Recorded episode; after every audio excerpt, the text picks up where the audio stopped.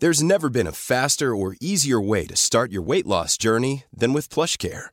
PlushCare accepts most insurance plans and gives you online access to board-certified physicians who can prescribe FDA-approved weight loss medications like Wigovi and Zepbound for those who qualify. Take charge of your health and speak with a board-certified physician about a weight loss plan that's right for you. Get started today at plushcare.com slash weight loss. That's plushcare.com slash weight loss. plushcare.com slash weight loss. Many of us have those stubborn pounds that seem impossible to lose, no matter how good we eat or how hard we work out. My solution is PlushCare. PlushCare is a leading telehealth provider with doctors who are there for you day and night to partner with you in your weight loss journey. They can prescribe FDA-approved weight loss medications like Wagovi and Zepbound for those who qualify. Plus, they accept most insurance plans.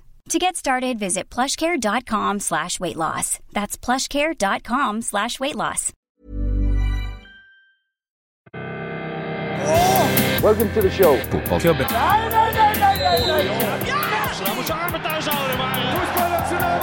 And no football club is ever successful without a hat. Hei, velkommen til Fotballklubben episode eh, Episode nummer 130 nå. Semirundt, eller? Mm, ja Det er ikke verdens rundeste, men det, det er ok. Det slutter på null, i hvert fall. Så da eh, vi, vi kan jo nevne et par med landskaper på 100, 130 landskaper. Ja, Noen ganger så er det ganske dårlig, de listene Ja. du disker opp med. Det må jeg få lov til å si. Ja, det er greit, det. Eh, i dag syns jeg det var litt schwung over dem. Jorge Campos, Han eh, meksikanske keeperen som også var spiss. som lagde sine egne drakter, veldig pastellfarvede. Eh, VM 1994 var hans eh, storhetstid. Mm. Jeg syns alltid at han var en eh, litt oppskrytt fotballkeeper. Takk for meg. Ja, men uh, Ja. Han var kjent fordi han var gøyal. Uh, neste. Lukas Podolski. Ja, det, nå begynner vi å snakke. Og så har du også Han er jo i Wissel Koba, han, i, i, I Japan. japansk J-league. lagkamerat med Iniesta. Selvfølgelig. Ja. Eh, forhåpentligvis da neste år spiller han i samme divisjon som uh, Ibalajab. Ja. Som Fordi- spiller for Yokohama. Og, Og som kan rykke opp. Ja, De ligger vel på playoff-plass, Ja. så vidt jeg husker. Og så har du Edvin van de Sar, da. Ja, det er Også også 130. innafor uh, på kvalitetslista. Altså, men så forrige uke så var vi på 129, og da nevnte vi en fyr uh, fra Venezuela som også spilte uh, i La Liga, men som, Og som er mest, mest kjent for å ha blitt slått noe så voldsomt bevisstløs eh, i en fotballkamp. Ja, han har altså 129 landskamper for Venezuela. Og heter Juan Arango. ja. Han har også en annen klubb. Eh, New York Cosmos Ja. har han spilt for i uh, 2016-2017. Uh, og dagens gjest har jo også spilt der. Eh, hei. Hei, Hei. Mats Stokkelin, eh, åssen går det? det går bra. Eh, jeg, jeg har alltid lyst Hver gang jeg har en spiss eh, foran meg, så jeg har lyst til å kalle han for superspissen. Eh, bare fordi det klinger bra. Er, er du komfortabel med det? Ja, det er veldig komfortabel med det. Superspiss, Mats Stokkelien. Ja. Eh, hvis vi tar vekk E. Mats, altså superspiss Stokkelien, så blir Ja, det et, SSS. SSS. Ja, et Ja. ordentlig ordentlig bokstaveri. Mm, Ja. Eh, for det første, du er 28 år. Stemmer. Eh, jeg føler eh, Oppfattelse av tid er så mangt. Alle oppfatter tid forskjellig. Men sånn ut ifra eh, hvor lenge siden jeg føler at jeg hørte om deg første gang, så burde du vært 34. Det jeg har hørt mange ganger tidligere. og Jeg føler selv også at det er bare 28, og det føles som en liten mannsalder siden sist eh, Eller siden jeg starta å spille på toppnivå i Norge. Eh, Det er jo kun ti år siden da, riktignok. Eh, hvor gammel var du da du debuterte? Jeg var 19. Eh, I start. Ja. Men du ble toppskårer i klubben din med en gang. Jeg gjorde det. Debutsesongen min så skåret jeg ti mål og ble toppskårer for Start. og og gjorde en eh, vanvittig bra sesong. Jeg brukte hele repertoaret mitt i løpet av min første sesong, og var ferdig med det da. Ja, for det, det var noen spektakulære mål inni der òg. Det var litt sånn eh, Ja, jeg hadde jo et eh, brassemål som ble kåret til årets mål eh, den sesongen der, og jeg hadde noen andre fine volleyskåringer. Eh, Det første eh, tippeligamålet mitt eh, da var eh, 16. mai i, i Bergen, mot Brann. 1-1 eh, to minutter før slutt. Det var eh, det det starta med. Ja, det er en bra start. Eh, de liker deg ikke i Bergen. Nei, jeg har forstått det. Um, jeg har Og det vært er vel fair? Ja, det er jo det. Jeg ødela jo festen for de. Um, Det er jo klart, uh, det å skåre 16. mai i Bergen uh, to minutter før slutt, det er, jo, uh, det er jo, en drøm. Men jeg har fått mye kommentarer i ettertid på at det ikke var hyggelig gjort. Nei, Hyggelig er det jo ikke. Man kan jo ikke gå rundt og være hyggelig hele tida i, i, fotball heller. Nei, man kan jo ikke det. Men det er noe med Bergen og 16. mai, for de går jo forrest i toget mm. på 17. mai. For ja. må ikke glemme at 17. mai i Bergen, det er ikke barnas dag, det er de voksnes dag. ja, men det er jo en del barn i buekorps. Ja, men det er også veldig mange voksne ja. i de samme buekorpsene. Det sant. Eh, som jo går foran, så får barna bare være bak der. Mm. Eh, så det er bra. Du har ødelagt 17. mai for mange voksne i Bergen. og Jeg syns det er noe fint med det. Eh, men du sa du brukte opp hele repertoaret ditt med en gang? Ja, jeg har vel eh, knapt skåret finere mål eller viktigere mål eh, de ti årene etter det. Eh, noen har jeg jo selvfølgelig gjort, men jeg følte at det er rart med det når du er i flytsonen, som jeg var i det året der, så gikk alt inn. Alt jeg prøvde på, gikk inn. Eh, og skårte mange fine mål. Som sagt, de fineste jeg skårte, var det, det året der. Ja. Men eh, hva tenkte du da sjøl? Altså, alle altså, Det er jo ikke én 19-åring som er lik en annen. Sånn utviklingsmessig og i huet og sånn. Bare hvordan eh, var 19 år gamle Mats, og hvordan takla han dette? Nei, det var jo en uh, overgang. Det var en periode da rett etter gullalderen hvor uh, de fleste klubbene, inkludert Start, hadde mye spillere og kanskje prioriterte litt annerledes enn de, de yngste. Mm -hmm. det var stor, det, det, stort fokus på talentutvikling, at det var viktig å, å gjøre noe med dette. Og så dukka jeg opp og um, fikk sjansen, skårte i, i Bergen. og Fikk muligheten eh, kampen etter, skårte da òg, skårte to kampen etter der. Og, og da, da, fikk jeg startplassen, og, og, så meg egentlig ikke tilbake den sesongen der. Og fikk eh, vanvittig mye oppmerksomhet, både fordi målene jeg skårte var fine, eh, de var viktige, og, og Det var mange? Og det var ganske mange. Ja. Eh, det er jo Haaland nå som eh, var siste tenåring som skåret ti mål eh, på de siste ti årene. I, I, Molde? I Molde. Så det, det, skjer jo ikke så ofte at tenåringer skårer tosifra. Og det gjorde jeg den sesongen der, og det ble mye, mye oppmerksomhet. Det gjorde jo det. Men Gikk det greit å håndtere, eller? Når, nå er du jo en voksen mann, snart ferdig utdanna og alt sånt. Tenker du tilbake og tenker bare åh ser du tilbake på det med litt sånn eh, den, den skjemselen vi andre har når vi ser tilbake på 19 år gamle oss selv? Ja, jeg følte jeg var ganske avbalansert da òg. Jeg er jo ja. sørlending, ikke sant. Så, og hadde godt uh, apparat rundt meg, familie ja. og, og, og, venner, så jeg følte egentlig jeg håndterte det greit. Uh, det du ble ikke jo... sånn drittsekk, liksom? Nei, det kan andre svare på. Jeg følte ikke det sjøl. Uh, men det er klart at det er mye oppmerksomhet for en ung gutt som ikke er vant til det fra tidligere. Men uh, jeg syntes det var gøy. Men det tok på mentalt. Eh, jeg merka det på slutten. Jeg sa jo ja til alt, og det var mye etterspørsel, og det var mye rart. Veldig mye rart. Det? Jeg sa ja til alt. Kan du huske noe, noe, rart? Nei, altså Jeg ble jo oppringt og ble spurt om å hadde blitt kåret til Norges uh, kjekkeste uh, tenåring, da. Ja, I, i, av hvem? Uh, av et blad som het Topp. Uh, og de sa det at jeg hadde vunnet denne kåringa, blitt stemt eh, frem, og, og, om jeg kunne stille da i bar overkropp med noen eh, med Miss Norway-modeller. Og det sa jo jeg selvfølgelig, det, det stiller jeg opp på. Ja, Helt til jeg skjønte at dette var jo Dette stemte jo ikke. Det gjorde ikke det, det var eh, lokalradioen som eh, Som kødda? Som kødda med meg. Og det har jeg fått høre i alle år siden. Oh, eh, så det um, Det var rett og slett en god gammeldags tulletelefon? Det var rett og slett det. På direktesendt radio. Men jeg, jeg, eh. jeg, tenkte jo nå at dette var helt plausibelt. Ja, jeg, jeg følte at oi, dette har bare gått meg hus Kjempetroverdig. Jeg tenkte, å, faen, jeg husker jo Martin Andresen poserte naken med en fotball eh, foran eh, penis, mm. bare. liksom. Det kunne, ja, det, det så jo for meg noe av de samme duren med meg, ja. men uh, det ble jeg aldri noe av. Nei, jeg skjønner. Det er det litt for mange fotballspillere som har gjort altså, med en ball foran kjønnsdelene. Både mannlige og kvinnelige, egentlig. Jeg har jo gjort de greiene der. Ja, det var noe Linda, Linda Medalen eh, i Se og Hør eh, Det er lenge siden, da. Det er lenge siden, men det er en veldig rar greie. Mm. Det er liksom det, det, man, det man, gjør. Ja. Jeg er glad du ikke gjorde det. det er jeg òg glad for nå, i dag. Selv om du får mye pepper for det, da. Ja. Eh, men eh, jeg, vi snakker jo om Brann og bergen, bergensere, og det er, altså, det er ganske riv ruskende gærent på Sørlandet òg, syns jeg. Eh, altså, når, når det i start dukker opp en lokal gutt en lokal tenåring. Altså, det er, det er begivenhet. Det er en begivenhet. For det er, det er stort. Ja. Da er det Messias som kommer. Ja. Eh, men du, du, så du brukte opp hele, du brukte opp hele altså, Repertoaret. Hele repertoaret, takk. Eh, men hva skjedde da året etter? Altså sesongen etter? Nei, det som var der, litt av årsaken til at jeg fikk i det hele tatt muligheten, det var mye bra spillere. Du hadde Ole Martin Norst. Han var skada riktignok den sesongen jeg eh, debuterte og gjorde det bra. Eh, du hadde Bernt Hulskår som da var eh, i greit slag. Jeg skal ikke si toppslag, det var han aldri, men han var OK form. Skårte jo ni mål det året der, eh, og Aron Khalili som ble ansett som det største eh, talentet på den tid. Mm. Eh, bra, ble, bra, kvartett det der. Ja, veldig bra. Og jeg var jo nummer fire etter det, og jeg var egentlig bare fornøyd med å være med på treninger og gjorde det bra på andre lag, men veien var lang. Mm.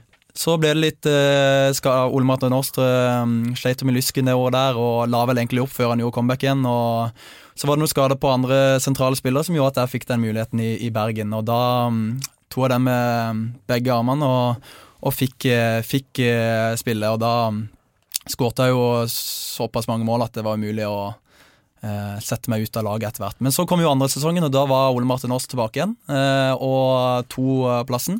Han eh, imponerte meg veldig. Fantastisk eh, fyr. Lært veldig mye av han, også da han var skada.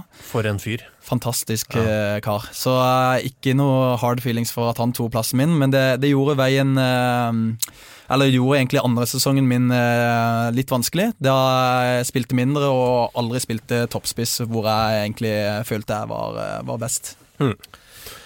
Um, for etter hvert så havna du jo i Stabekk. Uh, men da hadde du på en måte Da, da bestemte du deg Ville du først og fremst satse på studiene, eller var det det som liksom gjorde at du havna der? Ja, det var jo en kombinasjon av flere ting. Jeg hadde hatt uh, et par uh, år i start hvor jeg fikk mindre og mindre spilletid. vi rykka jo ned det siste året mitt i start i 2011. Mm. Uh, og da, Den sesongen der hadde jeg også et beinbrudd som satte meg ute i store deler av sesongen. Og, og det var um, ikke så mye spilletid. Og da tenkte jeg det at uh, når du går skada som en fotballspiller, da Det er ikke det kjekkeste i verden. Uh, så jeg tenkte at nå har jeg lyst til å ha noe ved siden av. Sånn at jeg ikke bare tenkte på fotball. Mm. Og, og For da, er, med, med, beinbrudd så sitter du, og fotballspiller så sitter du bare og tenker på at beinet er brekt. Du ja. gjør jo ingenting annet. Du sitter dag ut og dag. Jeg satt uh, ja, tre måneder den uh, sommeren i 2011, så mens alle var, var, ute i sola og koste seg, så var jeg inne på treningsstudio og løp i vann. og da, da rekker man å tenke litt. Og da, det, er det, var, så, det, er så, kjedelig. Ja, det er det kjedeligste som finnes. Og da, da, vet man jo heller ikke om man kommer tilbake. Man vet ikke om den skaden blir bra igjen. Og da bestemte jeg meg for at nå har lyst til å begynne å studere. i hvert fall. Jeg har lyst til å spille fotball videre, men jeg vil i hvert fall ha noe annet i hverdagen. Jeg føler, ja, øh, og hvis vi sånn historisk da, ser på norske idrettsutøvere, mm. hva det er de velger å jobbe innen, så er det, det er bank og forsikring, øh, det er litt innen bil, du går liksom rett på kjeften. Du går for tannlege. Jeg, det er sikkert andre fotballspillere som har gjort det samme valget, men vet du om noen? Har du da blitt inspirert av 'Å ja', jeg vet at Jesper Mathisen ikke har gjort det, men 'Å ja'. Jesper Mathisen, han, han ville bli tannlege, da skal jeg også bli det samme. Det er en jeg kommer på, en, eh, en eh, som heter Lydersen, en gammel eh, brannspiller, som studerte tannlege og var um, tannlege da han spilte i Brann. Men dette er jo da 30-40 år siden. Ja. Eh, det er ikke noen jeg kommer på de siste 20 årene som har kombinert eh, fotball og, og tannlegestudier, rett og slett fordi det ikke er praktisk men er det, Men det er jo han eh, landslagssjefen til Island. Ja, Han var jo tannlege samtidig. Men er det et sånn random valg? Jeg skjønner altså, Eller har dette, har du, er dette noe som kommer til deg mens du står og spinner på stedet hvil i et forbanna basseng nede på Sørlandet der og prøver å bli frisk? Eller har, det, har dette liksom ulmet siden videregående? skjønner du? Nei, altså Det er en enkel forklaring på det. Min far er tannlege. Okay, ja. Og der, da skjønner jeg sikkert hvorfor eh, jeg valgte det. Jeg hadde sikkert ikke blitt tannlege hvis ikke det hadde vært for han. Eh, da visste jeg hva det dreide seg om. Jeg visste at det er en veldig fin eh, utdannelse og, og greit liv og det å være tannlege. Ja, Det er ikke så mye kveldsjobbing? Det er ikke det. Det er åtte til fire og relativt ja, Ikke like mye ansvar som det å være lege, da. Nei, Nei men, det er, men det er jevnt tilsig av kunder. Det er det også. Det er behov for tannleger i, i en Folk får hull i tenna. Det gjør de. Ja. Uh, du er ikke helt ferdig ennå? Du blir ferdig nå til eh, våren? Nå til våren er jeg ferdig. Mm. Tannlege, 29 år gammel. Men uh, du uh, før vi gyver løs på New York Cosmos her Ja, kan jeg bare spørre om det Stabæk-laget? Ja! Fordi altså uh, du, du, Det var ikke den enkleste, ti, enkleste tidspunktet å komme på, til Stabæk heller. Det var jo liksom akkurat da de sleit med økonomisk, hadde økonomiske problemer og uh, hadde veldig lite ressurser, og det var ganske sånn ungt, uh, ungt lag. Ja, det var fullstendig kaos. Det Ja. var virkelig en opplevelse å, å være i Stabæk. Ehm, Det sto egentlig til syvende og sist Jeg hadde et eh, tilbud fra Brann, og jeg hadde et fra Stabæk. Ja. Brann eh, var jo en stor klubb og gjorde det tålelig greit på, på den tida, men, eh, og Stabæk det rake motsetningen. De hadde nettopp blitt kasta ut fra um, Telenor Arena. Overgangsskandalen, eller saken i hvert fall, og, og spillerflukt, økonomiske problemer, og alt var egentlig gærent der. Eh, og Grunnen til jeg valgte Stabæk eh, foran Brann, var vel eh, en alene fordi Brann hadde Ojo, han svære Kim Ojo. spissen, Kim Ja. Ojo, som spilte. Og, og der og da så hadde jeg behov for spilletid. Ja. Eh, jeg måtte velge en klubb hvor jeg trodde jeg kunne få spilletid. Men eh, jeg visste jo ikke hvor, eh, hvor gærent det var før jeg møtte opp på første trening i eh, 20 minus på gamle Nadderud, og det var seks andre spillere som var eh, i troppen og skulle trene med meg den dagen. Så da skjønte jeg jo det at dette her kom til å bli eh, tungt. Dere var sju stykker på trening. Sju stykker første trening. Er, er, har du da noe Er det er, Jeg skjønner at det er en fryktelig start på tiden i Stabæk, men er det, kommer det da flere overraskelser på deg her? Nei, altså det var jo eh, det, Tingenes tilstand eh, var jo ikke bra. Uh, Men Fikk du lønn i tide og sånn, eller? var, Ja, lønn, lønn fikk vi, men det var jo hele tida etter hvert i hvert fall snakk om at lønna kanskje ikke ville komme neste måned. At det var helt måned til måned. Eh, hvor eh, vi fikk beskjed om at nå, nå står det så dårlig til at vi har behov for eh, penger inn kjapt, så ellers så får dere ikke lønning. Og det var, det var hele, så, hele den første sesongen mye mye fokus på alt som ikke hadde med, med sport å gjøre. Og vi, vi sleit jo selvfølgelig, og jeg, jeg sleit også med, med det laget og gjorde en dårlig sesong. Og vi endte opp med å rykke ned eh, med god margin. Men du herja jo i første divisjon, da. Det må jeg få lov til å si. Ja, eh, vi gjorde en veldig god eh, andre, andre sesong. Jeg fikk jo, Men fikk du jo herja, du herja i andre sesong to tenker Ja. jeg på. da Ja, jeg gjorde det. Uh, Jeg har noen minner av Var det 13 mål på siste 14 eller noe den ja, sesongen? helt riktig. Altså Helt sånn avsindige tall. Ja. Bøtta inn mål siste halvdel av sesongen, og mange av de òg er ganske avgjørende for at vi rykker opp med ett et poengs margin.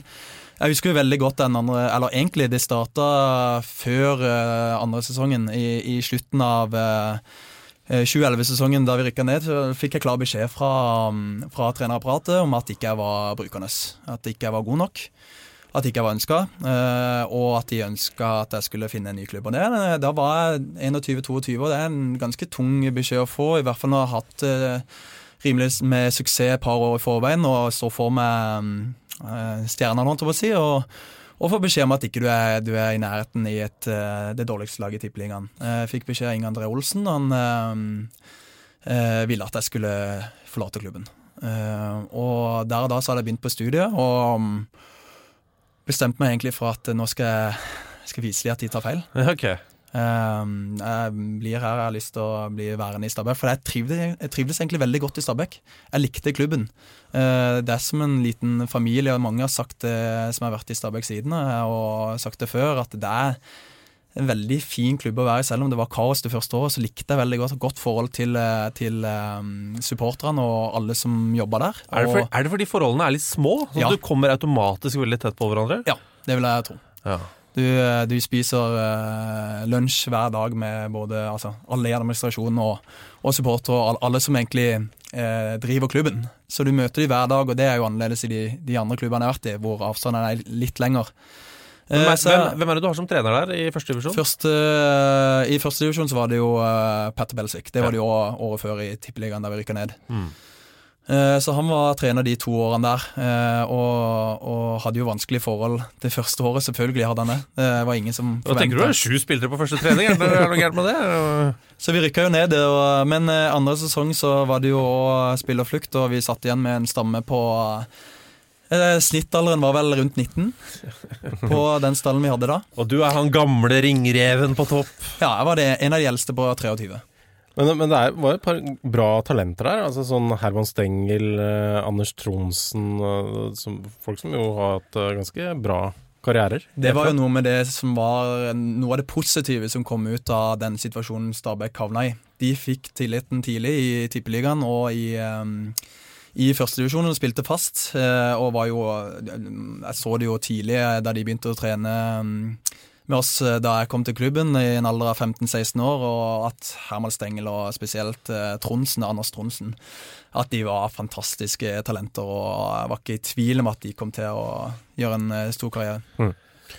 Og Ibala Jab, som vi allerede har nevnt, og Linnom der òg, det året. Ja. ja. Mm. Iba som nå. Da altså er det Yokohama! Ja. I det han mener da er himmelen på jord eh, av, en, eh, av, en, by. Eh, du skal, Det er så mange ting jeg lurer på. det ene er jo det neste karrieresteget. Så har jeg en haug med tannlegespørsmål. Mm. jeg har en haug med spørsmål om hva, hva driver du med nå? og så har vi jo en haug med spørsmål fra lytterne. Skal vi ta det kronologisk?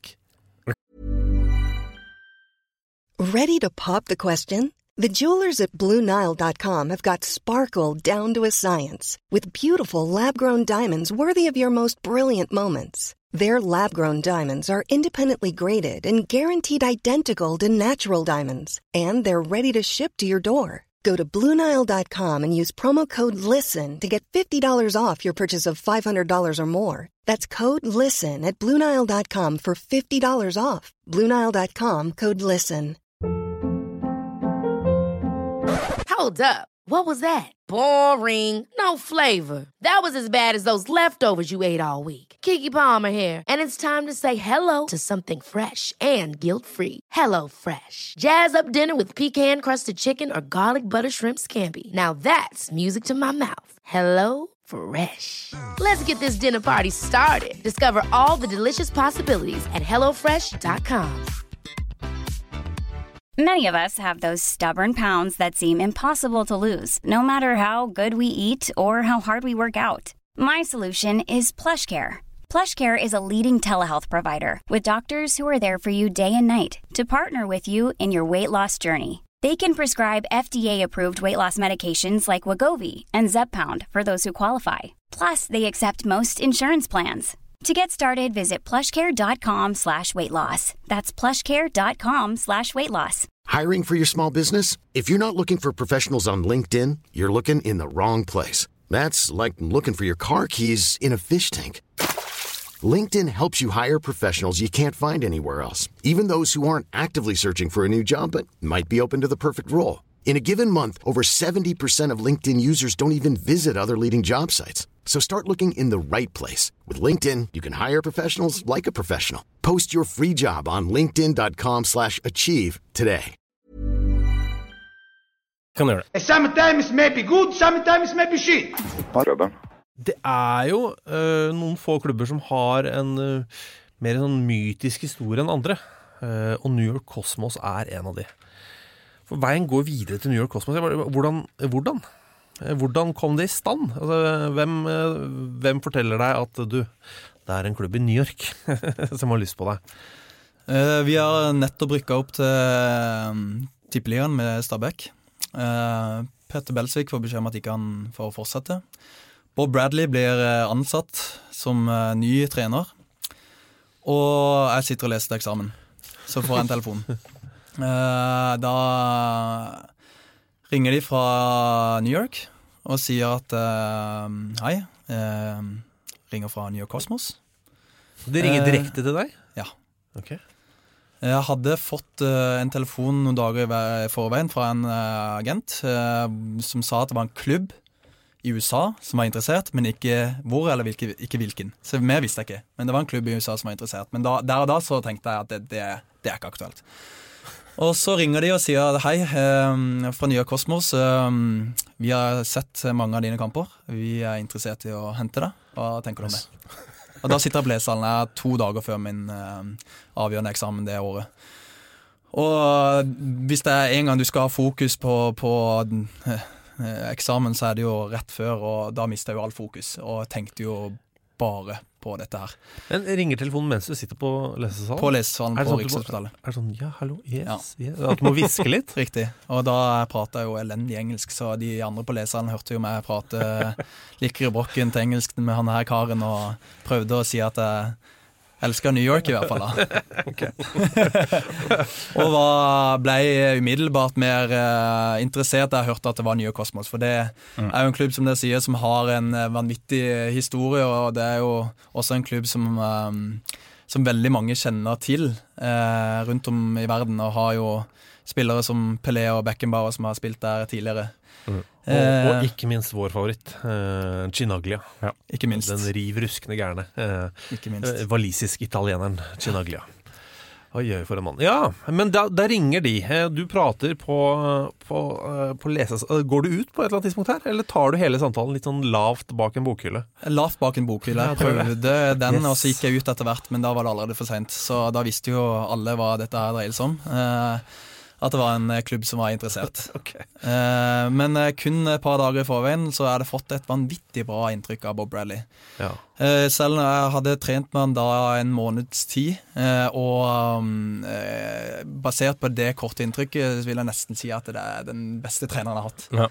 Og det, det, um, er ganske unikt. Han er, jeg må jo si det, han er jo Jeg hadde gleden av å møte han og jobbe med han. Han er jo en helt fenomenal mann. Det også. Altså, Og for en, for en aura for en, for en uh, han, kommer jo inn, han er ganske liten. Ja, han er ganske liten. Men allikevel så er han så svær. Han tar, han bare suger til seg all oppmerksomhet i rommet. Og bare 'Å ja, du bare si hva som helst, du, så gjør jeg det du sier'. Men det er det du sier med den auraen. Det er ikke alle som har den. Han har den naturlig. Ja, ja. Idet han kommer, kommer, inn i et rom, så merker man det, og da lytter man. Ja. Og man gjør det man får beskjed om. Uh, skal, jeg skal ringe ham en gang. Sette opp melding. Er det greit om jeg ringer deg et par ting? Jeg må ja, så var det, fikk jeg sånn Ja, om sju og et halvt minutt. Da er det pause i de åtte kampene jeg ser på. Så bare, what?! Ja, satt han, da. Satt han på en, på en mandag og så åtte kamper samtidig. Jeg syns det var ålreit å følge med på sånn amerikanere rundt. Så, så, på noe Josie Altidore og litt av hvert. Det var fascinerende. Apropos det, så husker jeg to dager før denne samtalen fra New York, så hadde jeg en samtale med Bob Bradley. Og da, da sa han det, da hadde vi spilt treningskamp mot uh, Ullekisa. Mm. Og da hadde han sett fem kamper av Ullkisa før vår treningskamp. For å analysere Ullkisa i en treningskamp i januar. Før vårt møte med, med de. Så han er jo en fotballnerd, og det er jo en grunn til at um, han er dyktig i det han gjør. Ja. Men i hvert fall så hadde jeg en samtale med han og fikk et vanvittig godt inntrykk. Hadde allerede fått det på trening og jeg ga egentlig beskjed om Han sa at han ville satse på meg som spiss i Stabæk i, i Tippeligaen det neste året. Og jeg sa egentlig muntlig ja til at jeg kom til å signere en ny kontrakt med Stabæk. Men så kommer den telefonen fra New York, da. Og da, da um, sier jeg vel egentlig det at, uh, at jeg hadde takka ja til Stabæk, og at det ble vanskelig. Jeg hadde en eksamen om to dager, så jeg vil helst ha fokus på den, og om vi kan prates um, etter eksamen er ferdig. Da sa de det, men uh, OK, um, hva om vi bestiller flybillett til deg etter eksamen til New York? To dager, så kan du se hvordan det er før du signerer for Stabæk. Uh, liker du det, så er det supert. Hvis ikke, så kan du dra hjem og spille for Stabæk. Mm. Så da, rett etter eksamen, så hiver jeg meg på flyet uh, sammen med min uh, bror, som har fungert som min rådgiver i min fotballkarriere, og mine agenter.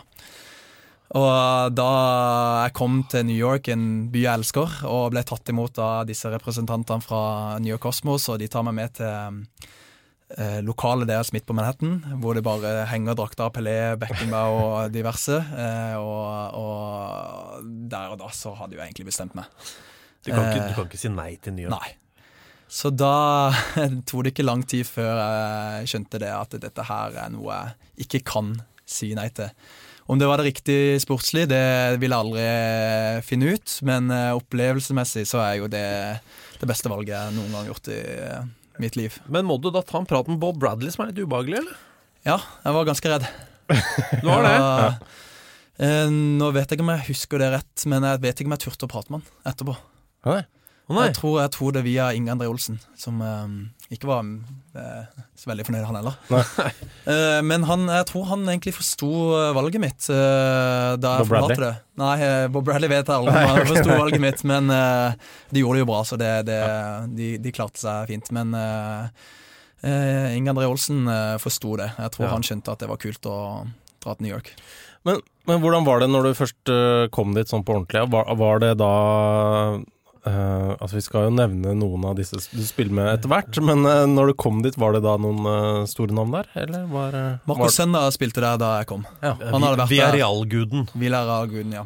Han hadde spilt der en sesong tidligere, og hadde Ja, han spilte vel der begge sesongene la opp da jeg dro, etter to år. og han Når folk spør meg hvem som er den beste spilleren jeg har spilt med, så tenker jo folk sikkert på han andre jeg spilte med i New York Cosmos, men uh, Marco Senna er utvilsomt den som imponerte meg mest. Han var 38, tror jeg, eh, da jeg kom, og han var vanvittig bra. Ja.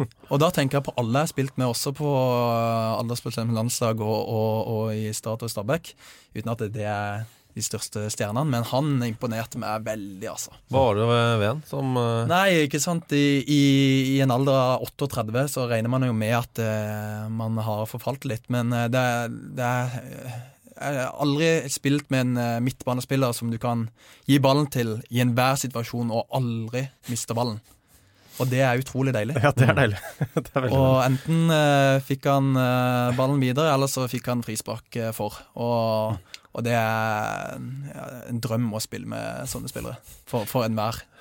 Men du var dårlig engelsk. Eh, hvordan var engelsken til Borch Senna?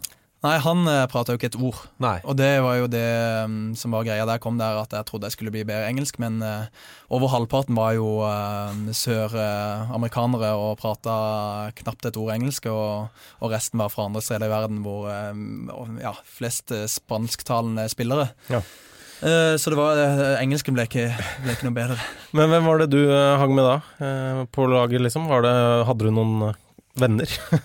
ja, jeg gjorde det. Jeg fikk jo faktisk noen venner. Jeg gjorde Det Det syns jeg var veldig hyggelig med å spille der, for da Eh, det var såpass mange fra andre steder at det ble en liten familie der òg. Man ja. Eh, spiste veldig mye middag sammen. Eh, fire-fem dager i uka var jeg ute og spiste middag med lagkameratene mine. Og vi spiste jo alltid lunsj sammen etter trening. Så det var et veldig fint miljø og sammensveisa, og vi bodde alle i samme område. Så det var veldig, veldig bra miljø. Hvor bodde dere? På Long Island. Bodde på Long Island. Mm. Uh, logistikken der. New York Cosmos. Uh, hva hadde de ordna alt for deg? Var alt Alt var ordna. Du måtte, jeg måtte ikke på boligjakt? Nei. Nei. Det var klart. Jeg bodde i et kjempefint eh, boligområde og en fin leilighet rett i nærheten av treningsanlegget og, og, stadion sammen med flere andre på, på laget. Hvor, hvor, mange folk var det som var, var og så dere spille? Det varierte veldig. Alt fra um, 7000-8000 til 14 000. Mm. Stadionet var eh, Da jeg kom dit, så ble jeg forespeila at de skulle bygge nytt stadion, og det var hele tida planen. Mm. Eh, et 4,5 eh, milliarders prosjekt med 30 000 seter og masse næring rundt i Brooklyn. Det kom de aldri i mål med, og jeg tror det ble skrinlagt nå de, de siste årene, sånn som jeg fikk det med meg, men eh, det, det, hadde vært fantastisk for hele klubben og, om det hadde kommet gjennom. Men eh, da jeg spilte der, så, så lånte vi et eh, annet stadionanlegg. Mm, okay. Så har vi jo fått noen spørsmål. Jeg har det, og flesteparten handler jo om Raoul. Du har spilt med Raoul. Ja. Du har vært lagkamerat med Raoul. Det er for rart. Det er for rart. Du, du ser den, at overgangen fra sju pers på trening i 20 minus, i minus på Nadderud. At overgangen er, det, det er, Jeg sliter med å se en større overgang eh, enn å gå fra det til å spille med Raoul. Ja, det var, eh, det var vel ett år imellom de to der, ja. så det er jo helt klart ganske absurd å tenke på at eh, jeg har spilt sammen med Raoul. Men var, Spilte dere sammen på topp? Eller? Vi spilte sammen på topp, ja. ja. Han kom jo andre sesongen min i, i Da jeg var i Kosmos, og um, da kom han uh, Uh, fra hvor var det han hadde vært tidligere? Da hadde han jo hatt en liten sjarmøretappe i uh, Emiratene uh, ja. etter Schalke, mm. som han var i. så, og det, det, å få muligheten til å, å, å spille med Raoul var helt absurd. Jeg må jo være såpass ærlig at jeg syns det var ja, vanvittig stort. Jeg har jo fulgt han i alle år i, um, i, Real Madrid og Champions League og hatt veldig sansen for han som type, også som spiller. og Og det var jo helt uh, surrealistisk å trene sammen med han på topp og, og starte ja, første kamp med han på topp. Det var absurd. det var det. Hva gjorde du i går? Nei, jeg var spist bare med Raoul. og du da? Nei, jeg så på Jeg så på Idol, ja. På, på TV. Så det, det er de to Ja, det er, det er, vi er der, da. Ja. Eh, men eh, hvor god var han? Eh, og åssen var han som fyr? Det er det veldig mange som lurer på, da. Ja, eh, som fyr fantastisk. Ja.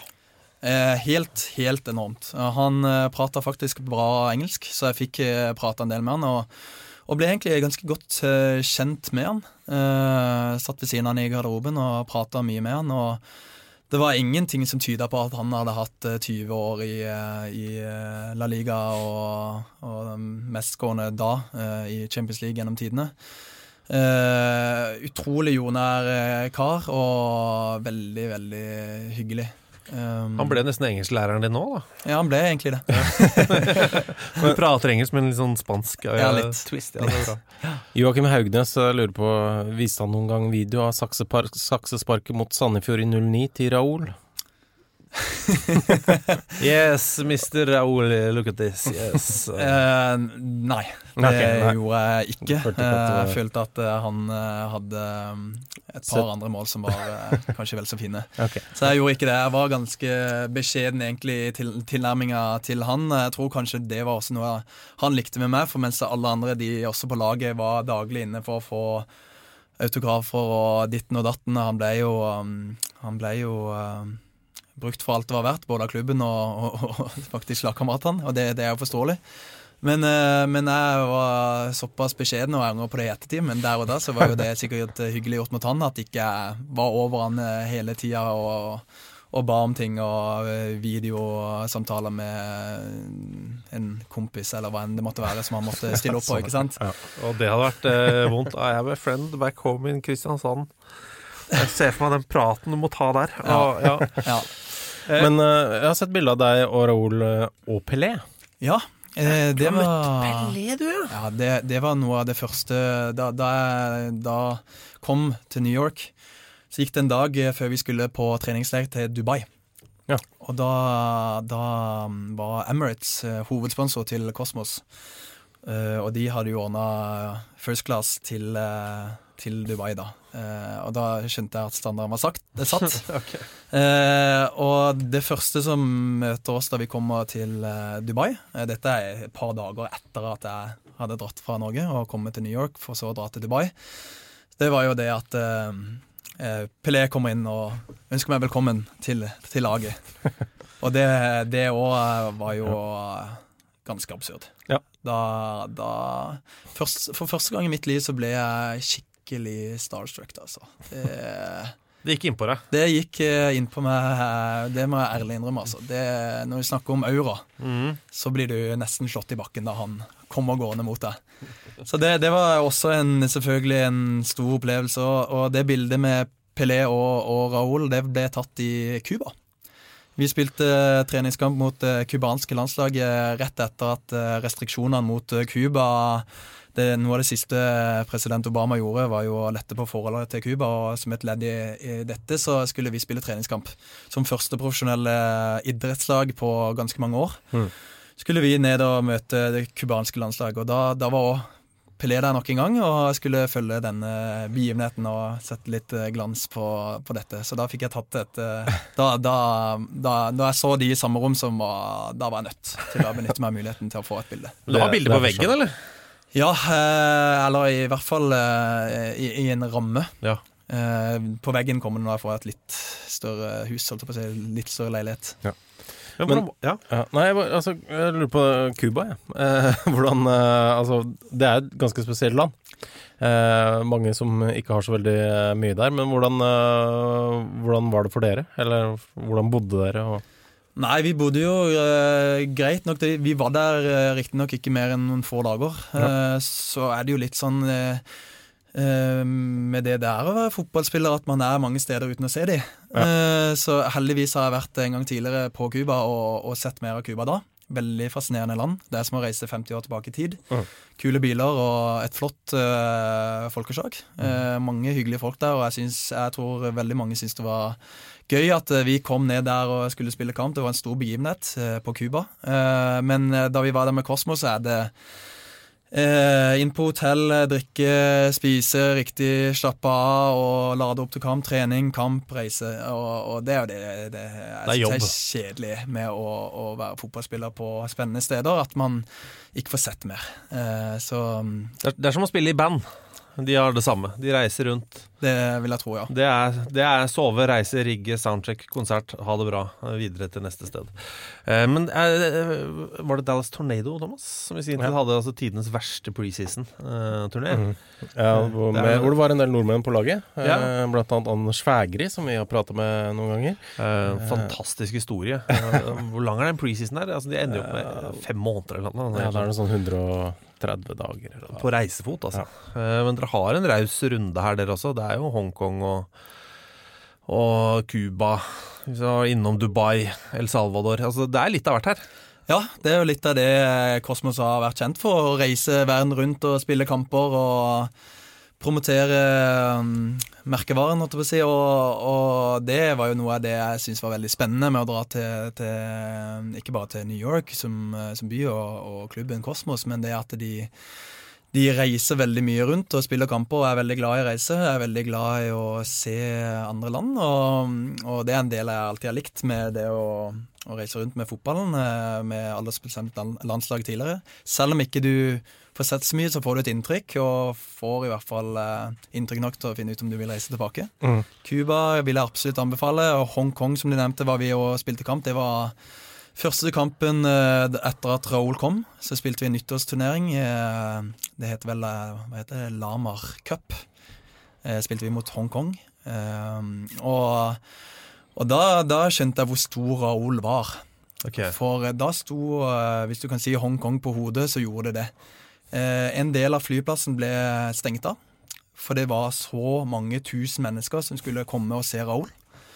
Eh, det var fullstendig kaos. Eh, det sto mennesker utafor hotellet og skreik til enhver tid i løpet av de fire-fem dagene vi var der. Det var helt absurd å være med på, og, og vi var på Jeg var med meg og Raoul og Marco Senna skulle på et markedsoppdrag på et kjøpesenter. Og der måtte vi nærmest bli evakuert fordi de ikke kunne garantere for sikkerheten uh, underveis.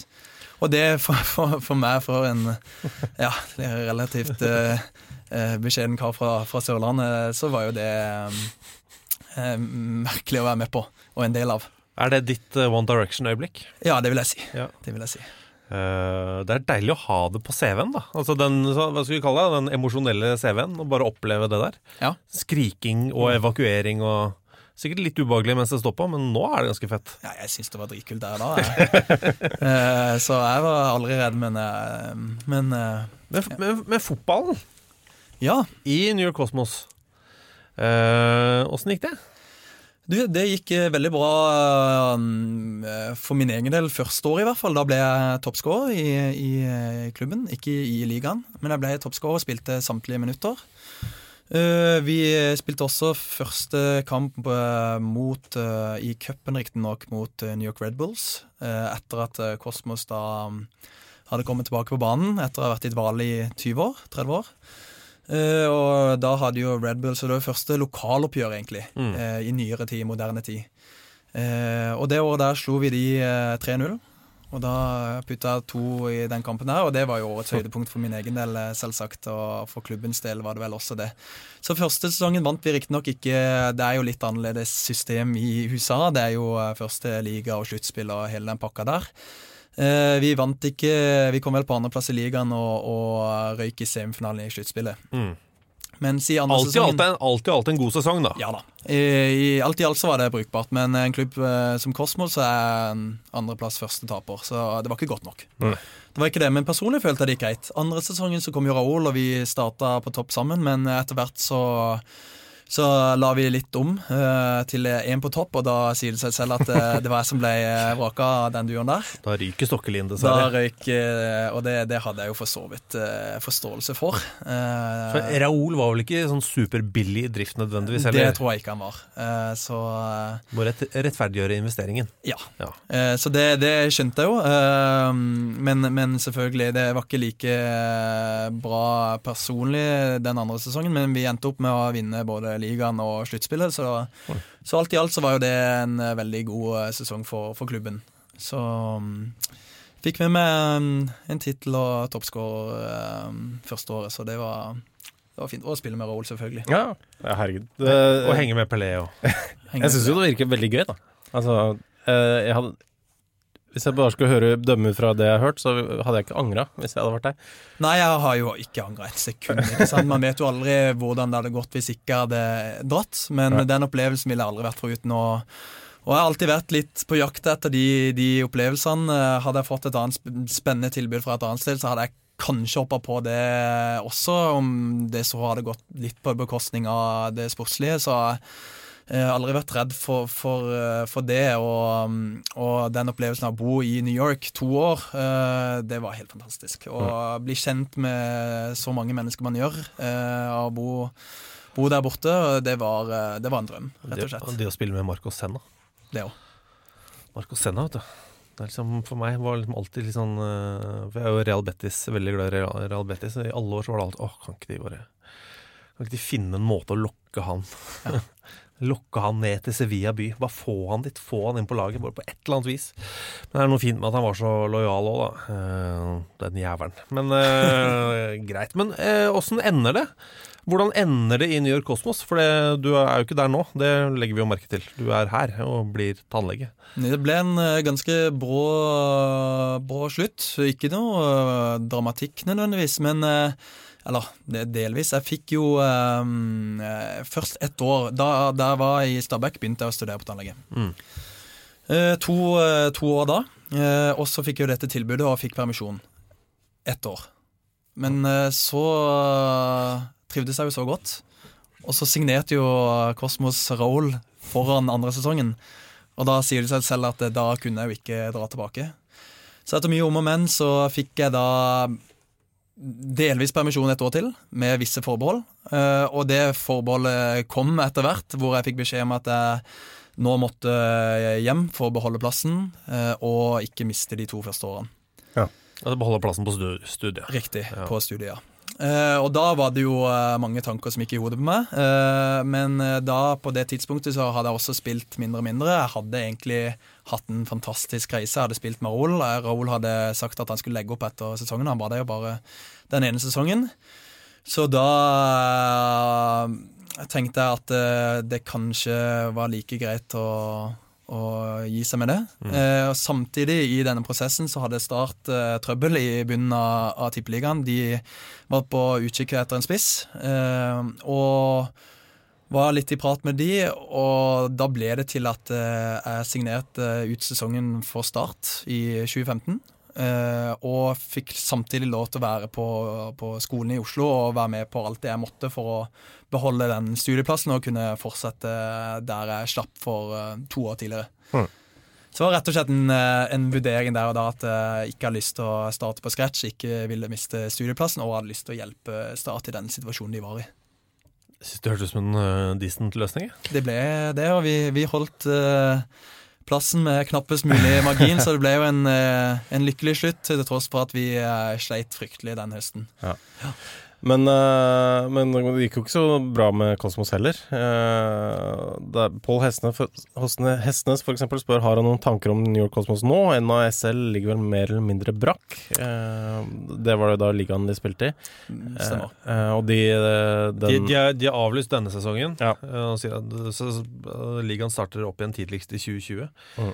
De mista status som nivå 2, var det det? Ja, det var vel Noe krangel det. om det. Ja. Riktig. Men har du noen følelser rundt Kosmos?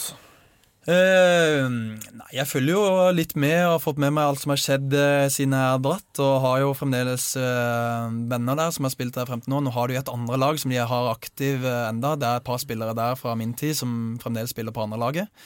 De trakk jo førstelaget etter konflikten med, med ligaen. og og det har, vært, det har, vært, egentlig ganske mye tull etter at jeg dro, etter at hun la opp. Og de eierne som var der nå, satsa veldig, ville ha nye stadionplaner. De ga seg vel egentlig da de fikk avslag på stadionsøknaden til, eh, til New York by, da. Mm. Eh, de fikk ikke lov til å bygge det stadionet i Brooklyn, og da hadde de jo brukt ganske lang tid på disse planene. Og da ikke de fikk det, de så at det, man, man, må ha et stadion for å på en måte ta klubben videre.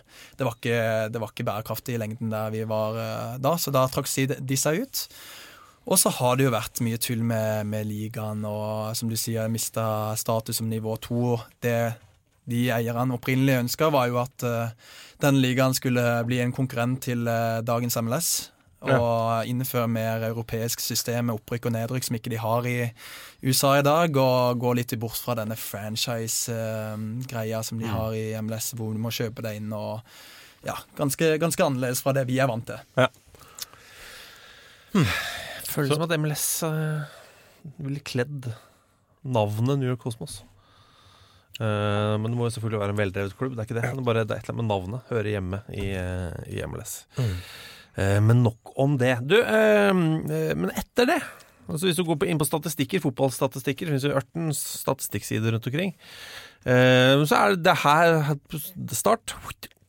Der har vi klippa av strengen på statistikker, stort sett, på deg fotballmessig. Hva, hva, hva har du drevet med av fotball siden nå det har jeg vel uh, tosifra antall mål uh, for Fylkesmannen bedrift i andredivisjon i Oslo. Ja. I år. For Fylkesmannen? Ja, er det elver eller sjuer? Sjuer. Ja. ja. Men uh, du jobber ikke på Fylkesmannen? Nei, Nei okay. jeg gjør ikke det. Jeg er blitt uh, leid inn. De sliter med å stille syv mann til hver kamp. Ja. Naturlig nok. Uh, så da de er uh, manko på menn, så ringer de meg, og da, da stiller jeg. Uh, så det er blitt noen kamper der, og da har jeg fått vedlikeholdt uh, skåringskreften litt. det er veldig bra. Du står også med to kamper for Hånes. Ja, riktig. Ja. Hva, hva, er Hånes? Hånes det er en, en liten bydel utafor Kristiansand som jeg er født og oppvokst i, og barndomsklubben min frem til jeg var 15 år. Hmm. Eh, da jeg la opp, så hadde jeg én kamp eh, året etter eh, i sjette divisjon i Hånes, og så hadde jeg én kamp i femte divisjon året etter der igjen. Så jeg har to kamper i henholdsvis femte og sjette divisjon. Du var med, var med på opprykket? Var med på opprykket, ja. Var det. Men er Hvis du er Hvordan skal jeg si dette her? Har du parkert toppfotballtøflene?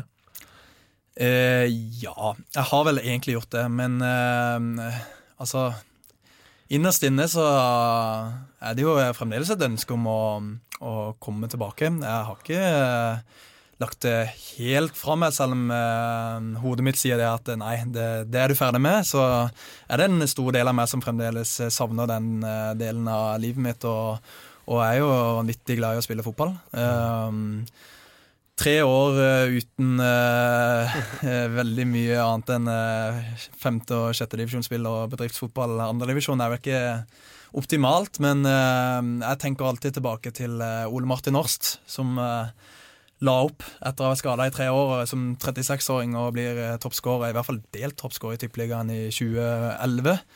At det er på en måte min inspirasjon for at det fremdeles er liv laga og, og, mulig. Og jeg er jo tross alt bare 28. Mm og vært skadefri i tre år, til tross for at jeg ikke har trent så mye. ja, men Kroppen er helt uh, fin? liksom? Kroppen er helt fint og har aldri vært noe plaga av skader. så... Bortsett fra det beinbruddet? Og... Bortsett fra beinbruddet, riktignok. Det er liksom ikke, Selv om det er en ordentlig skade, så er det ikke en ordentlig skade. Jeg høres det rart ut? Men... Altså Det er ikke en sånn skade som kommer igjen og igjen? Nei, det er ikke en, eh, det er ikke en vrien lysk eller et korsbånd. Nei, riktig. Så jeg tenker beinbrudd er en eh, fin skade å ha det.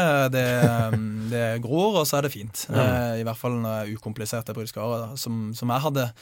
Uh, ikke slitt noe med knærne eller noe uh, strekkskader. Så, så ja. Um, Men det er disse studiene, da. Det, må, det, studiene. det tar jo noe voldsomt med tid. Det tar fryktelig mye med tid. Så hadde jeg hatt mulighet til å kombinere, så hadde jeg gjort det så lenge det var mulig. Og det gjorde jeg jo de to årene jeg i Stabæk, og følte egentlig det fungerte ganske bra. Men så begynner man etter hvert på studiet å ha mer og mer praksis, mer og mer pasienter, og da er det en åtte til fire-jobb hvor du er nødt til å være der mellom åtte og fire, og da nytter det ikke å, å være på fellestrening på formiddagen, sånn som jeg var vant til tidligere. Så derfor så, så måtte jeg gi meg. Men uh, altså, du er ferdig nå til, det, sommeren, så da har du jo litt mer tid på dagtid, eh, muligens. Ja, da styrer jeg hverdagen som jeg vil, da. Ja. Så frem til du da ikke blir tannlege, da. da, er Det er du, da, da må, altså, du blir jo tannlege, men hvis ikke du går rett inn i en jobb Gjør man det når man utdanner seg til tannlege? Er det sånn Ja. Ja, Starter man egen, eller begynner man i et firma? Eller? Nei, det kommer litt an på hva man vil, men eh, man starter jo. Da er man ferdig utdanna, da kan man begynne rett å jobbe. Er det lett å få tannlegejobb? Ja, ute i distriktene er det det. I Oslo er det litt verre, Ja. har jeg skjønt. Men eh, det er alltid behov for tannlege, og drar du litt lenger nord, så, så eh, får du pasienter. Men er det har du noe inntrykk Altså, hvordan Har du en stil som tannlege? Oi, det er ålreit. ja, det, det eh, For du er jo på Tannlegehøgskolen nå, eh, for de som ikke kjenner til konseptet da, Riktig. med Tannlegehøgskolen. Eh, Hva er greia der? Det er, Det er jo et eh, femårig studie, Ja. eh, masterstudium, som eh, er egentlig to deler. En teoretisk del og en prak eh, praksisdel. og det er jo den del to du er i nå, ikke sant? Del to er jeg nå. Da holder vi til på Tannlegehøgskolen på Sankthanshaugen, hvor jeg har eh, pasienter eh, mandag til fredag. Så jeg, da kan jeg bestille time der. Det kan du. Ja. Det er ikke så dyrt. Det er ikke så dyrt, det er billig, og du får eh, tannlegearbeid til veldig varierende kvalitet. Jo, jo, men, det er, men sånn er det jo. Men er det, den, er, det, noen, er det noen som står og ser på det du gjør? Eller? Ja, det er jo det. Så vi er jo studenter som har pasienter nå, og ferdige tannleger som sjekker over det arbeidet du gjør. Så det er jo en viss eh, kvalitetssikring av det, det som blir gjort der, men eh, ting kan jo gå galt der òg. Er det noen feil du pleier å gjøre, eller har du gjort flere ganger? Ja, jeg har vel gjort eh, de fleste feilene som det er mulig å gjøre. Ja. Det må man jo en eller annen gang gjøre. Ja. Så, så det er jo det man eh, lærer av. De feilene man ikke gjør, de, eh, da tror man man har gjort alt riktig. Men, men tilbake til den stilen. Altså, Ja, stilen, har, har, du, er, har du en pratsom stil? Eh, eller er du litt sånn eh, For vi har jo en felles tannlege. Eh, har du time snart? Forresten, jeg har time Ja, i slutten av eh, oktober. Begynnelsen av november. Ja, ikke sant? For vi, er, vi har kommet inn i lik syklus. Ja. Det er veldig gøy. eh, Samme tannlegesyklus. For hun, eh, hvordan skal vi beskrive henne pratsom? Ja, hun prater Er hun, vil du kalle henne streng? Hun er vel Hun er ganske opplærende. Sånn øh, på en måte Eller sånn Ja. Kjefte litt hvis jeg har brukt, ikke brukt nok tanntråd, f.eks. Så, så litt kjeftete og veldig pratsom. Hvordan vil du beskrive hyggelig. Så hyggelig. Superhyggelig. Mm. Ellers hadde jeg ikke gått henne i Nei. så mange år. Men eh, pratsom, men streng. Eh, hvordan er eh, doktor Stokkelin? Jeg setter på fotballradioen, og så sier jeg ikke en kjeft og gjør mitt. Du gjør det? Nei, nei, jeg prater Jo, nei, jeg pleier å prate en del til eh, pasientene. Det er jo ofte en sånn avledningsmanøver, og i hvert fall til de som er eh, redde, så må man prate litt. Eh, men, eh, Men går du da på sånn ja, hva driver du med da? Eller er det blir jo mest i Ja. uh, på, på det studiet og som tannlege generelt. Det er jo en stor del av jobben. Jeg vil jo si det at det er den viktigste delen av jobben. Ja. Det, det du, den kommunikasjonen du har med pasienten er, er kanskje vel så viktig som alt annet. Um, så, så det er en stor del av jobben, og etter hvert så går det jo på automatikk. Man prater jo i, eh, kan jo prate en time med pasient og ikke egentlig vite hva du har pratet om. Eh, for det går jo ja, automatikk i det mens du prøver å legge en god fylling eller um, Det er, som, det er som å løpe i vann. det er som å løpe i vann, ja. Du husker ikke alle stegene du har tatt. Riktig. Um, har eh, Jeg vet ikke om du kan svare på det engang. Har tannleger eh, taushetsplikt? Altså, vanlige leger har jo det. Eh, altså sånn resten av kroppen-leger. Ikke munnleger, men resten. Det er, det er, klart, det er klart vi òg har eh, Dere har det? Ja, ja. Ja. Vi har det- Strenge krav. Ja, for jeg bare tenker sånn eh, For vår tannlege da, mistikker henne ikke for noe brudd der, men hun er såpass pratsom. Altså Hun prater så mye og så bredt. Og det ville du synes- tenkt at Det må være rart eh, om hun liksom ikke glipper en gang iblant. Eller er hun liksom så sylproff? Eh, jeg, jeg har ikke lært noe veldig mye graverende om deg, Thomas. Nei, jeg har ikke lært noe jeg ikke visste fra før. ja. Nei. Eh, men du lærer jo en del om meg allikevel. Men du er liksom andremann. Du får høre det en gang til fra henne. Ja. men så dere har taushetsplikt, ja. Det har vi. Ok. Um, har, har et uh, For det spørsmål tenkte jeg skal bare teste det nå, siden jeg skal ja, til sant. vår tannlege eh, en uke før du skal dit. Mm. Så jeg skal prøve å gi henne noe sensitiv informasjon.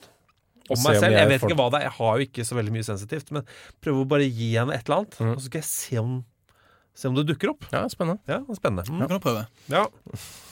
Um, Pål Hestnes lurer på Nei, han har, det er et spørsmål han har tatt. Det er Runar Edvardsen jeg lurer på. Eller hans spørsmål skal viderebringe nå. ja. Hva tenker Mats om Leeds sin start på sesongen, og stiller han for Luskos i årets supportercup for Nordre Åsen i juni? Og det er altså eh, de skandinaviske Leeds-supporterne. Ja. Ja, jeg er veldig fornøyd med sesongstarten i år. Eh, det har gått uh, egentlig over all forventning, men uh, Dabba litt nå de siste det kampene? Det har dabba litt, det har det. Og det har det gjort tidligere i sesonger òg, hvor de har åpna bra. Så jeg er ikke overbevist ennå, men uh, enn så lenge så ser det, jo, um, ser det jo positivt ut. Jeg må jo si det. Mm. Men stiller du i supportercupen? Ja, hvis det er i juni, så gjør jeg kanskje det. Ja. Ja. Da er du jo ferdig utdanna. Da er jeg ferdig utdanna, så da kan jeg stille av tid. Hvis du ikke har fått deg en ny klubb, så Ja, det kan òg være. Mm. Eh, så det er mulig for folk å se hva slags form uh, Mats Stokkelin er i. Ja, for Vi har møtt opp på, på supportercupen. Mm. Og jeg tenker, ja, Kanskje han har noe som vi kan bruke i Hvilket nivå ser du for deg? Altså, for, uh, med all mulig respekt, Mats. Altså, alderen, strøken, CV-en, fantastisk, men det er fortsatt tre år siden du spilte på toppnivå. Hvilket nivå kunne du gått inn på? Uh, eller hvilket nivå ville du uh, sikta deg inn på først? Jeg skjønner at du sikkert vil sikte deg inn på Eliteserien til slutt, men hvis du gikk all in, da La oss si at du går all in. Men inngangspartiet, hvor er det plassert? Føler du det, selv? Det har jeg jo ikke tenkt så mye øh, på. La oss, si, Eh, la oss si nå at jeg eier og driver en klubb i Eliteserien, eh, Obos-ligaen, andre- og tredjedivisjon. Er det lov? Nei. Eh, men jeg er en gangster, eh, så jeg gjør dette med noen stråselskap på Bermuda og greier. Men uansett. Jeg skal si til deg, Mats, du kan få lov til å velge. Eh, men det eneste er bare at du må jo finne en klubb hvor du får spille hele tiden. Eh, Og gjøre det bra. Og så skal du få lov til å gå videre til neste nivå neste sesong hvis det går bra. Hvor ville du da begynt? Tredje, andre, første eller elite? Hvis jeg begynner i tredje, så har jeg jo lagt opp før jeg er i Eliteserien, så det kan jeg jo ikke gjøre. Nei. Uh, det jeg ville gjort uh, hvis jeg skulle gjort comeback Jeg skulle vært i sinnssykt god form. Ja. Trent meg opp før jeg eventuelt hadde begynt å spille for denne klubben. Så hadde jeg sagt til uh, sportsdirektør i Jeg sier Eliteserien, jeg. Ja. Og så hadde jeg sagt Shit. det at vet du hva, eh, nå inngår vi en kontrakt med null kroner i fastlønn. Og så har vi en, eh, en eh, kampbonus og en scoringbonus. ja. Og det tenker jeg, da er det vinn-vinn for alle parter. Jeg har ikke tid til å, å begynne å Men er du da villig til å ta, eh, siden jeg da eier denne eliteserieklubben Er du da villig til å ta noen runder på andrelaget mitt i andre divisjon? Det er det mitt poeng nummer to. Da Ja. kunne jeg heller tatt eh, noen runder på andrelaget. Ja. Uh, helst da i eh, ja, Andre? andredivisjon. Uh, Men du tar, ikke, du tar ikke den samme bonusen for eh, den eliteserien? Det må jeg jo nesten. Den samme kampbonusen? Nei da, jeg kunne jo ikke det. Så Skal vi si, eh, skal vi si en, en eh, femtedel, da? En tredjedel, da. Ok, En tredjedel? Ja, ok, Greit. ja Nei da, jeg hadde ikke trengt noe i, i, på andrelaget, men det hadde vært en fin løsning. Mm. Og spilt noen kamper på andrelaget, og så sett om det var liv laga, og hatt det som et lite gøy prosjekt ved siden av tannlegeyrket. Bra miks, altså. For eh, Start spiller i Eliteserien. Det gjør de. Ja. Så um, Det har jeg hørt om. De, er- de er gode, de. Ja, det er. Nå jeg har jo tenkt uh, litt eh, langsiktig allerede, med tanke på denne planen her, og leier ut uh, huset mitt til Kjetil Rekdal. Jeg gjør du det? sånn, Er det ja. sant? Gjør du det nå? Det gjør jeg. Shit. Så nå har jeg på en måte én fot innafor allerede, og så Du, har- du har faktisk nøkler? Jeg har nøkler hjemme til han, ja. Ja, det. Oh, Det er veldig proft. Og dere er begge to glad i Leeds? Vi er begge glad i Leeds, så jeg føler at det er, um, Yes. det er muligheter. Oi, oi, oi. Hæ? Tenk deg det. Men da må du drive tannlegepraksis i Kristiansand. Det må jeg. Ja. Er det det som er planen nå, eller? Det blir jo fort det, da. Ja, men Hvis vi da stryker Start Ja. Si at Sta- Kjetil Rekdal sier vet du hva Jeg syns du er så skummel, for du har nøklene til eh, huset mitt, så jeg tør, orker ikke ha deg her. Eh, er det da fortsatt planen? eh, tannlegging i Kristiansand? Ja. Jeg ser nok for meg at det blir det. Jeg har, som jeg nevnte tidligere, en far som er um, tannlege, og faktisk min søster og tannlege i, i Kristiansand, jobber på samme klinikk. De gjør det. Ja, så min Er det en har åpning der? Det er en åpning der. Min far har lyst til å um, dra til um, Toskana og spise god mat og drikke litt god vin, og gå på um, eh, kunstskole der, eh, tror jeg snart. Oi. Oi. Yes. sagt. Skal vi se. Så da åpner det seg kanskje en ledig, eh, ledig plass på kontoret i Kristiansand, og da, da er det jo kort vei til, til Sparebanken Sør Arena. Det er, et, kort vei hjem til Kjetil. det er det altså. ikke, ikke minst. Tok Christian bor midt i byen han nå. Tor Christian Carlsen. eh, sportslig Jeg jeg blir alltid ubehagelig. Sportslig leder. Ja, for Jeg har lyst til å kalle han sportsdirektør, men Ah, han er alltid veldig sånn Nei, det er ikke dette her. Uansett. Eh, har vi noe eventuelt på slutten av eh, lappen vår, Thomas? Eh, Anders Møll Stray, kan jeg ta det? Eh, Førstedivisjon eh, kvinner.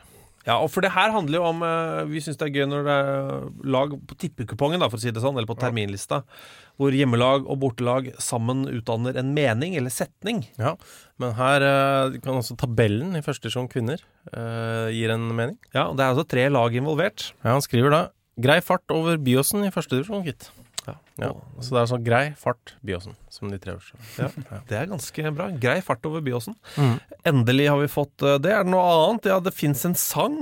Ja, altså det er en fyr eh, som heter Le Krog eh, på Twitter. Twitter. Som han har linka til en eh, dialog han har hatt med noe som heter eh, en, Som kaller seg Strømsgodset Under Fives på, på, Twitter. Spurte egentlig hvorfor i all verden heter du dette? Ja, og han, han er jo ikke norsk, han er engelsk. Han er. Han, er. Stroms, Stromsgodse Under Five. Ja, han linker da til en låt av et band som heter Half Man Half Biscuit. Ja, eh, det, er, som, det er et band som faderen eh, hater, men han elsker Ja. bandnavnet. ja. Eh, de er visst Tranmere-supportere. Eh, og de eh, har visstnok droppet gikk glipp av en stor spillejobb på et TV-program i England pga. at Tranmere spilte kamp en fredag kveld. Det er helt riktig prioritering. Men de har da En eh, låt som blant annet har denne teksten her. Kommer snart, altså. Strums got set under five. Ja, us? de har en låt, altså, som hvor de synger om strømskose under fem. Jeg vet ikke om det finnes engang. Engelskmenn syns strømskose er et veldig morsomt ord. Eh, Phil. Thompson, Big Nose, uh, Liverpool-legenden, han går rundt og bare sier 'Strømsgodset' uh, med hver gang han er i Norge. Det er det eneste han driver med. Han syns det er kjempegøy. Jeg skjønner jo det. Det er, det er noen ord som er morsommere enn andre. Det er det definitivt. Uh, så eh, Eirik Aase, eh, eller Aslak Bjerre Pettersen, har sagt Oh my god! Endelig har det skjedd. Og så har han lagt ved eh, noe greier fra Eirik Aase, Ja, som er Aase en eh, championship-ekspert og Ja. Blackburn-fan. driver blant annet eh, Championship Norge, Twitter-kontoen. Veldig fin, ja, og, og hjemmesida. Og hjemmesida, ja. Jeg anbefaler den hvis du vil lese deg opp på da blant annet Leeds, Championship Norge. Veldig uh, eh, flink til å skrive og har eh, full kontroll på hele championship. Skriver da annet 25 år gamle Joshua McEachran. Skåra for Brentford i går. Det var hans første scoring på seniornivå. Hvem hadde trodd? Eh, ja, og det eh, hadde jeg ikke trodd. For jeg Nei. husker han debuterte som 17-åring på Chelsea Mhm. i ligacupen der. Altså, han fikk jo en starta Premier League-match var det mot Newcastle da han var 18, fikk over en time. Eh, Jeg tenkte bare holy moly, her er framtiden. Og så har han altså ikke scora før nå. Eh, åtte år eh, senere. Det var vel det grøvste av eventuelt. Vi har ikke noe mer på hjertet da. eh, hvis det ikke er noe du føler at vi burde ha spurt om, Mats. Ja, for her er det fritt fram. Er det noe vi bør spørre deg om? Nei, jeg føler vi har dekka det meste, egentlig.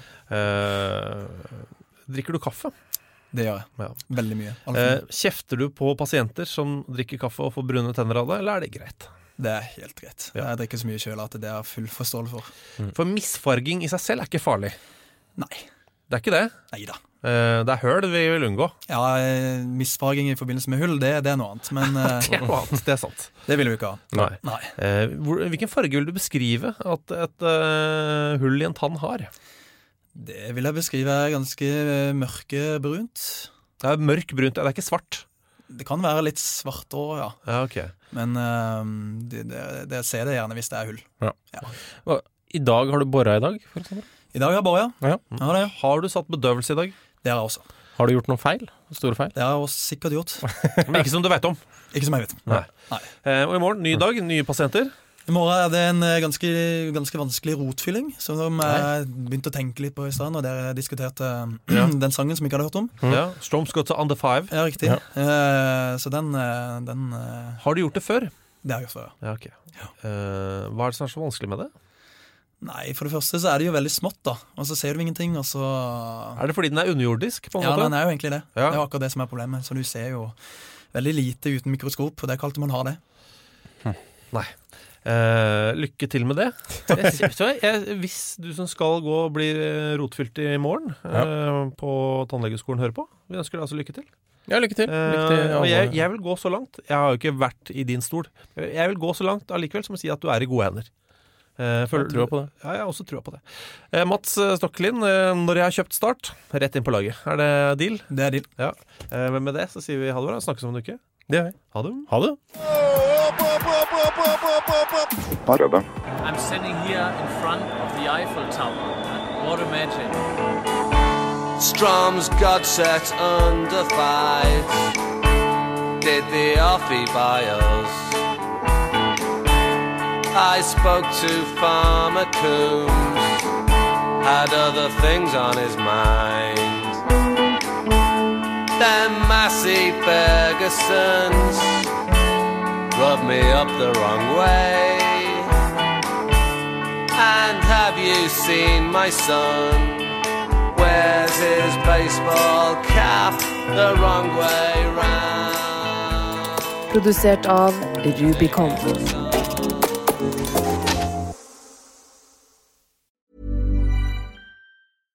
Ever catch yourself eating the same flavorless dinner three days in a row?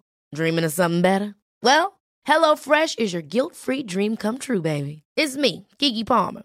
Let's wake up those taste buds with hot, juicy pecan-crusted chicken or garlic butter shrimp scampi. Mm. Hello Fresh. Stop dreaming of all the delicious possibilities and dig in at HelloFresh.com. Let's get this dinner party started. Planning for your next trip? Elevate your travel style with Quince. Quince has all the jet setting essentials you'll want for your next getaway, like European linen, premium luggage options, buttery soft Italian leather bags, and so much more. And is all priced at 50 to 80% less than similar brands. Plus, Quince only works with factories that use safe and ethical manufacturing practices. Pack your bags with high-quality essentials you'll be wearing for vacations to come with Quince. Go to quince.com slash pack for free shipping and 365-day returns. When it comes to your finances, you think you've done it all. You've saved, you've researched, and you've invested all that you can. Now it's time to take those investments to the next level by using the brand behind every great investor, Yahoo Finance. As America's number one finance destination, Yahoo Finance has everything you need, whether you're a seasoned trader or just dipping your toes into the market. Join the millions of investors who trust Yahoo Finance to guide them on their financial journey. For comprehensive financial news and analysis, visit yahoofinance.com, the number one financial destination, yahoofinance.com.